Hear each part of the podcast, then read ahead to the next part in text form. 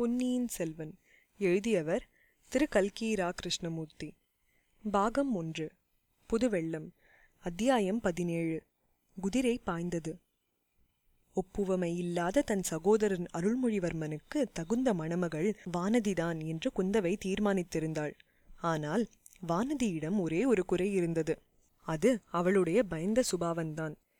வீராதி வீரனை மணக்கப் போகிறவள், உலகத்தை ஒரு குடைநிழலில் ஆளப்போகும் புதல்வனை பெறப்போகிறவள் இப்படி பயங்கொள்ளியாய் இருக்கலாமா? அவளுடைய பயந்த சுபாவத்தை மாற்றி அவளை தீரமுள்ள வீரமங்கையாக்க வேண்டுமென்று குந்தவை விரும்பினாள். அதற்காகவே இந்த பொம்மை முதலை விளையாட்டை ஏற்படுத்தி இருந்தாள். ஆனால் அந்த சோதனையில் கொடும்பாளூர் குமாரி வெற்றியுடன் தேறிவிட்டாள். குடந்தை சோதரர் வீட்டிலிருந்து குந்தவை தேவியும் வானதியும் திரும்பி வந்ததும் அன்னப்படகில் ஏறிக்கொண்டார்கள். படகு சிறிது தூரம் சென்றது. ஆற்றங்கரையில் இருபுறமும் மரமடர்ந்த ஓரிடத்தில் படகை நிறுத்திவிட்டு குந்தவையும் அவளுடைய தோழிகளும் நீரில் இறங்கி விளையாடுவது வழக்கம். அந்த இடத்துக்கே இன்றும் போய் அவர்கள் இறங்கினார்கள். எல்லாரும் இறங்கியானதும் அப்பெண்களில் ஒருத்தி ஐயோ முதலை என்று கூவினாள். அவர்கள் எந்த பெரிய மரத்தின் அடியில் இறங்கினார்களோ அந்த மரத்துக்கு மறுபக்கத்தை அப்பெண் காட்டிக்கொண்டே முதலை முதலை என்று அலறினாள். உடனே எல்லா பெண்களும் சேர்ந்து ஐயோ முதலை பயமாயிருக்கிறதே என்றெல்லாம் கூச்சலிட்டு கொண்டு ஓடினார்கள். ஆனால் பயந்த சுபாவமுள்ள வானதி மட்டும் அச்சமயம் சிறிதும் பயப்படவில்லை. திறந்த வாயுள்ள பயங்கர முதலையை திடீரென்று சமீபத்தில் கண்டும் அவள் பீதியடைந்து விடவில்லை. மற்றவர்கள் எல்லாரும் குந்தவை தேவி கூறியிருந்தபடி மிகவும் பயந்தது போல் பாசாங்கு செய்தும் வானதி பயப்படவில்லை. அக்கா, முதலைக்கு தண்ணீரில் இருக்கும் போதுதான் பலமெல்லாம். கரையில் கிடக்கும்போது அதனால் ஒன்றும் செய்ய முடியாது. இவர்களை பயப்படாது இருக்கச் சொல்லுங்கள் என்றாள் கொடும்பாளூர் குமாரி. அடி பொல்லாத கள்ளி, இது நிஜ முதலை அல்ல, பொம்மை முதலை என்பது உனக்கு முன்னாலேயே தெரியும் போல் இருக்கிறது. யாரோ உனக்கு சொல்லி இருக்க வேண்டும் என்று மற்ற பெண்கள் கூறினார்கள். நிஜ முதலையாயிருந்தால் கூட எனக்கு பயம் கிடையாது. பல்லி கரப்பான் பூச்சிகளை கண்டால்தான் எனக்கு பயம் என்றாள் வானதி. இந்த சமயத்திலேதான் அப்பெண்களை பயங்கரமான முதலை வாயிலிருந்து காப்பாற்றுவதற்கு வந்தியத்தேவன் வந்து சேர்ந்தான். குதிரை மேலிருந்து ஒரே குதியாக குதித்து ஓடி வந்து வேலையும் வீசினான். முதலைக்கு முன்புறத்தில் வந்து நின்று அந்த கம்பீர தோற்றமுடைய மங்கை பேசியதை கேட்ட வல்லவரையனுக்கு உடம்பு புல்லரித்தது. அவள் தன்னோடு பேசவில்லையே என்று குடந்தை சோதரர் வீட்டில் அவனுக்கு ஏற்பட்ட மனக்குறை தீர்ந்தது. ஆனால் அந்த முதலை, அவள் பின்னால் கிடந்த திறந்த வாயுடைய பயங்கர முதலை, ஏனோ அது அவனுக்கு மனசங்கடத்தை அளித்து கொண்டிருந்தது. முதலைக்கு முன்னால் இவள் வந்து நிற்கும் காரணம் என்ன? அதை பற்றி சிரமம் வேண்டாம் என்று இவள் சொல்லியதன் பொருள் என்ன? இவ்வளவு நேரமும் அம்முதலை கிடந்த இடத்திலேயே கிடப்பதன் காரணம்தான் என்ன? அந்த யுவதி மேலும் பேசினாள்.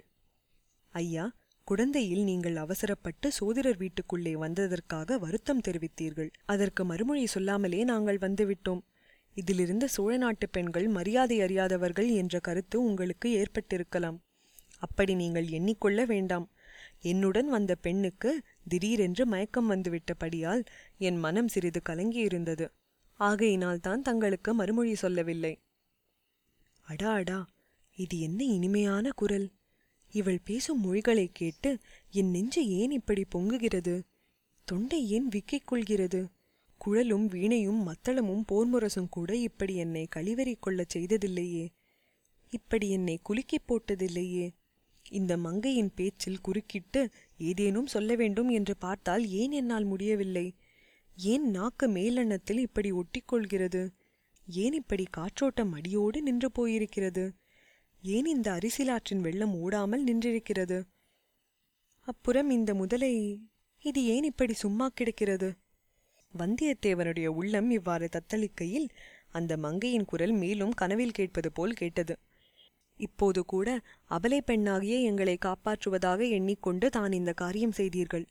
முதலையின் மேல் வேலை எறிந்தீர்கள். இவ்வளவு வேகமாகவும் குறி தவறாமலும் வேல் எறியக்கூடிய வீரர்களை காண்பது அரிது. மரத்தடியில் ஒதுங்கியிருந்து கேட்டுக்கொண்டிருந்த பெண்கள் இப்போது மறுபடியும் கலீர் என்று சிரித்தார்கள். அச்சிரிப்பினால் வந்தியத்தேவனுடைய மோகக்கனவு கலைந்தது. அந்த மங்கையின் பேச்சாகிய மாயமந்திர தலை படீர் என்று அறுபட்டது. முதலையை இன்னொரு தடவை உற்று பார்த்தான். எதிரே இருந்த பெண்ணை சற்றும் பொருட்படுத்தாமல் விலகிச் சென்று முதலையின் சமீபம் அடைந்தான்.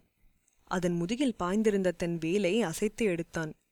வேல் குத்தியிருந்த துவாரத்தின் வழியாக ரத்தம் பீறிட்டு கொண்டு வரவில்லை. பின் என்ன வந்தது? கொஞ்சம் வாழையினாரும் பஞ்சும் வெளிவந்தன.